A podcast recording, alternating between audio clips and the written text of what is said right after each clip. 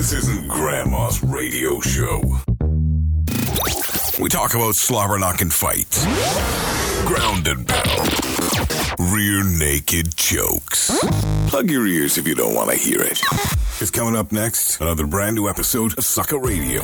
This is MMA fight music producer Mikey Ruckus, and you are listening to another edition of Sucka Radio with your host, Jeremy Brand. Be sure to catch all your mixed martial arts news and interviews and updates at www.mmasucka.com. Welcome back to a brand new episode of Sucka Radio. I am your host, as always, Jeremy Brand, and you are listening to this show on either MMAsucka.com, lastwordonsports.com, or iTunes or Stitcher, anywhere podcasts can be heard. So thank you guys for listening. We are back. We had a two week hiatus. I apologize. Um, I was a little bit under the weather at times. I got caught up. I'm back to work, um, my full time job right now, so it's kept me busy. But thank you guys for sitting tight and waiting for a brand new episode of Sucka Radio. We are here. We have one fantastic guest for you. UFC heavyweight Shawn Jordan will join the show to talk about his October 3rd matchup at UFC 192 against the Russian Ruslan Magomedov. Um, a lot of news went down in the last couple weeks. The biggest of which was Nick Diaz getting a five year suspension and a pretty hefty fine of, I believe, $165,000. So I'm sure you've seen that all over the interwebs. I'm not going to talk news at all because that's what Talking Combat is for. Each and every Sunday with Chris Toplack, you can hear the news and all that kind of stuff with him, the fallout from events that have gone down. Um, you can also check out Eye of the Storm podcast over on MMAsucka.com with hosts Justin Perot and, of course, his new co host, Christian Allert. This past week, they had Josh Jauncey on the show, who is a glory kickboxer. He had a fight announced this week, so it's awesome to have him on the show. He broke down not only the kickboxing scene, but the local mixed martial arts scene here in British Columbia, in Vancouver, with the new commission, with the dirty tactics, with all this stuff and whatnot. Josh Jauncey broke things down on there, and it was quite awesome. Usually at this point in the show, I get into a. Um, sometimes these things happen in MMA. I'm not going to do that this week. It's going to be a wham bam, thank you, ma'am kind of show. So, right now, I'm going to get right into my interview with Shawn Jordan. Joining me now is a man who's expected to step back inside the octagon on October 3rd at UFC 192 against the Russian Ruslan Magomedov. Please welcome Shawn Jordan to Sucka Radio. Shawn, thanks for joining me today, man. Oh, thanks for having me, bud. Appreciate it. For sure. Now, first off, I mean, you were inside the octagon in June. You're back in here in October. What's it feel like to get back in there after riding three fights in a row, three knockouts in a row? I mean, it, has got to be weighing mentally, it's got to be a pretty good feeling to get back in there on your high horse. Uh, I think anytime we get, you know, as a UFC fighter, we get, you know, fights back to back pretty quickly. I think it's uh just feels good and it's uh it's good like you said coming off of three wins. It's good to get back in there um with a positive note. Yeah. Now, the last two performances you picked up performance of the night, big uh, money bonuses. What what'd you do with that money? Uh, I have a little girl, man, so I had to put stuff away and take care of her and try to do what I can with it. You know, pay everybody off after we're done. no kidding, no kidding. Now let's talk about those last three fights. I mean, before those three, you were coming off of two knockout losses. Mentally speaking, what did it take to get back in there? I mean, against Jack May, you picked up the big TKO to get back on your winning ways. What does it feel like coming off of two straight losses, getting back inside the cage? Just sort of walk me through walking out to the cage against Jack May. What's the thought process like going in there? You know, that was the first time in my career that I've lost back to back fights. Um, I was kind of just going through a bunch of personal stuff through that, through that time. Um, and after the second one, uh, I just made some, some changes and uh, kind of got my head right. Um, and then when I came back with Jack May, it was kind of honestly, I, after I changed stuff and I kind of got my I guess got my stuff together, um, kind of just felt like a weight off my shoulders. So it was it was good to get back in there and be able to compete, you know, on a clear head. For, for sure, and and I mean, obviously, there is pressure weighing on your shoulders with two straight losses. You don't want to get another one because you know that dreaded three losses is always something that that seems to weigh on people's shoulders. Absolutely, it is. I mean, um, as far as your career goes for the UFC, I mean, yeah, you lose three fights, you're pretty much out for a little while. Um, but I mean, for me, it's kind of more so more more than just that. Um, during the fights, like I said, I have a, I have a little girl that's in Louisiana, then so I'm away from her while I'm training for you know for fights. Uh, so I'm taking time away from her and time away from my family and people that I want to be around uh, when I'm here. So when I leave and I go fight, I compete and I don't do well, it's kind of like it's wasted time. No kidding. It's time I can't get back. It's time that it's it's I'm wasting their time. Yeah, for sure. And that's that's got to be tough because I mean, this year alone, this is your third fight of the calendar year, so you've basically spent the majority of 2015 in training camps. Actually, I've been yeah, I've been probably close to you know what eight eight months. Yeah. Something like that, yeah. Some, some, some pretty, pretty close to that. so when you when you get home to Louisiana, I mean, I, I'm sure with technology in this day and age, with Skype and with FaceTime and all that kind of stuff, you still get to connect with your little one. But I mean, you must see a huge change after an eight week camp, uh, getting inside the cage, getting done, and then going back home. You you must see a giant change in your daughter. Oh, absolutely, man. Like I said, you know, the, the time I can't get back and when they're that little, you know, eight weeks is huge. I mean, you go from not saying much to uh, full sentences almost, you know, Yeah. or, uh, or complete, you know, explaining themselves somewhat. Um, so yeah, it is. But uh, like I said, you know, it's good right now, and it's um, when as long as I'm winning, it makes it worth it. You know, it's um, you know, and hopefully, you know, start making more money. You know, the, con- with my new contracts and stuff, and the bonuses and stuff, make it a little bit more worth it. You know. Maybe because I'm actually going to be able to put, stuff away for her, you know. Exactly. Does she understand what Daddy does at this point? Oh, she's she's two, but she knows. Yeah. her mom, her mom, her mom's pretty. You know, she does pretty good with keeping her up to date with me. Um, but yeah, it's funny. She's like, she goes, put him up. What does daddy, what does daddy do? He fights. That's I, mean, I don't really, awesome. wa- I don't really want her to, to to look at it that way, but I mean, whatever. she's too little to actually get it. So Exactly. Now, how coincidental is it that um, you'll be fighting Ruslan Magomedov at UFC 192, the Russian, and in the Philly Kid, the movie, you played a Russian. How, how coincidental is that? and it's funny though. If you if you see that movie, I actually have an American flag tattooed on my chest. Yeah. but I'm supposed to be a Russian.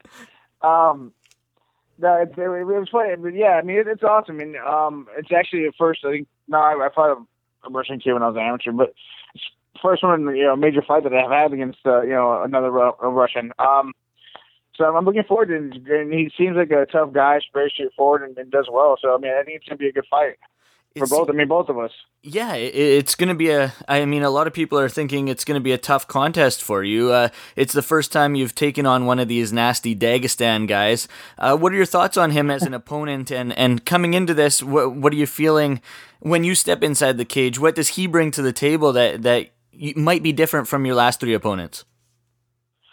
Well, you know, he's a- like you said, already said. I mean, he's a, he's a really, really talented kickboxer, and he's um he does well. Um, he's real good distance. He keeps people away from him. He uh, kind of current point fights. He's not throwing a lot of you know, and a lot of his fights, he doesn't throw a bunch of heat, but he also doesn't have guys pushing forward on him. You know, um, just does real well holding, you know, keeping distance and staying sticking to his game. You know, um, he moves back, moves around, and he likes to kind of gets he finishes. You know, he doesn't finish fights, but he point fights enough to where you know guys can't keep up. For you sure. know, the Dagestani guy just keeps throwing volume the entire time. they do and and they seem to have a pretty good clinch you know wrestling style game but this guy has that stand up which is a bit different from a lot of the Dagestan guys i mean they they have their their certain stand up styles but their their sambo is usually their bread and butter Yeah, I agree. Because you know, when I was at Jackson's, uh, you know, a couple of Dagestani guys were there, and um, we have a couple of Dagestani at our, our gym here too. And, yeah, they do, and they they really always have really complete games. You know, they're kind of they're good sambo, but they're, they're standing there and bang with you too because they're just, tough. You know, those Eastern European kids are just tough. but uh, uh, yeah, yeah, from him, you know, he stays in there and he you know kind of keeps on his feet and moves around and keeps you know doesn't try to crowd anybody. Just you know, kind of kind of keep his distance from you. He, he does a really good job at it. Um, and I think that's why stylistically it, it's kind of a tough fight. Uh, they see as a tough fight for me, and it will be. But if we get in there and I get into it, we start exchanging into into that in that range. I mean, I hit hard, so you know. I hit hard, so if we, we're gonna get in there, you know, if I get, you know, if he doesn't keep his distance and I, you know, I break him down, it's gonna, you know, I hit hard. Yeah. and after I hit him a couple times, it's gonna it's gonna go ahead and make him have to change his plan a little bit. are are you a guy that watches tape? Like, I mean, you you seem to know his style quite well. You know, I watch some, um, but I let my coaches do most of it. Yeah. More so because um, I can watch and I do stuff, but it really doesn't really affect me in, in my in my opinion. Like I watch him do stuff, but I, I, I see where he could beat me or where I make mistakes. Where I would make a mistake, you know, attacking him. But I think my coach have a better handle on doing that. They've done it longer. Um, so I, I you know, had them look at it, watch it, and they kind of build what they want me to do around that. For so sure. that way, because if I just look at it, yeah, cool, I know, but I'm still gonna go there and I'm gonna fight. Yeah, yeah. So unless they kind of get me to repeat reps and do stuff and build some muscle memory off of stuff, then you know it's not going to help me at all. exactly. With a victory at UFC 192, that'll be four in a row. Um, do you expect to crack the top 15? Do rankings matter to you? They do and they don't. They do because of money. Yeah. but uh, fair uh, enough. Who I get, who I get to compete with, uh, monetarily, yeah, absolutely matters. It, you know, it always matters. That's how you do stuff. Um, that's how they judge us and that's how they pay us. Um, but personally, not not really. Um, like I said, I, I played, I played, used to play football. I did you know, in my opinion, like real sports. um, just the way the way football is was built, it's so it's it's already done, it's established, and this sport's just trying to you know second hind titty, if you will, just trying to get there, but it's still not. Um, but uh, so I compete and stuff, but I played for big, you know, good team. I played for LSU. We were number ranked number one every year. But well, while while I was there, yeah. that never that doesn't matter.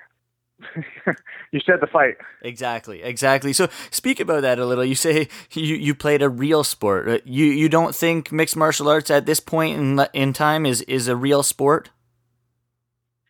Okay, then don't don't, don't, miss, don't misunderstand me. It's well, that's why I want you to explain okay, yourself because some people might take that the wrong way, completely, right? Completely, com- completely competitive sport. Um, it's hard, but I'm talking about the business end of it. Yes, I'm yes. talking about us. Us as athletes, as competitive, absolutely, it's a sport. Absolutely. But on the business end, it's still almost they choose more like almost entertainment, business wise. Not not us. We get in there in the cage and fight. Like, that's our job. That's a sport. We're competing. That, that, that's a sport. Yes. It's almost a you know it's a gladiator sport. It's a combat sport. um, but as far as the way people handle like they handle the business end of it, uh, it's it's just still still growing. You know, it's just it, it grew too fast and it's still trying to catch up. So are you surprised with I mean, we're we're a few months into this Reebok deal. You knew this was going to come up obviously. It's it's a question that I hate asking it, but it's got to be asked to certain guys, especially a guy at your level you fought with the UFC for so long. Were you surprised when you heard that sponsors were out the window and UFC was only going to be dealing with Reebok?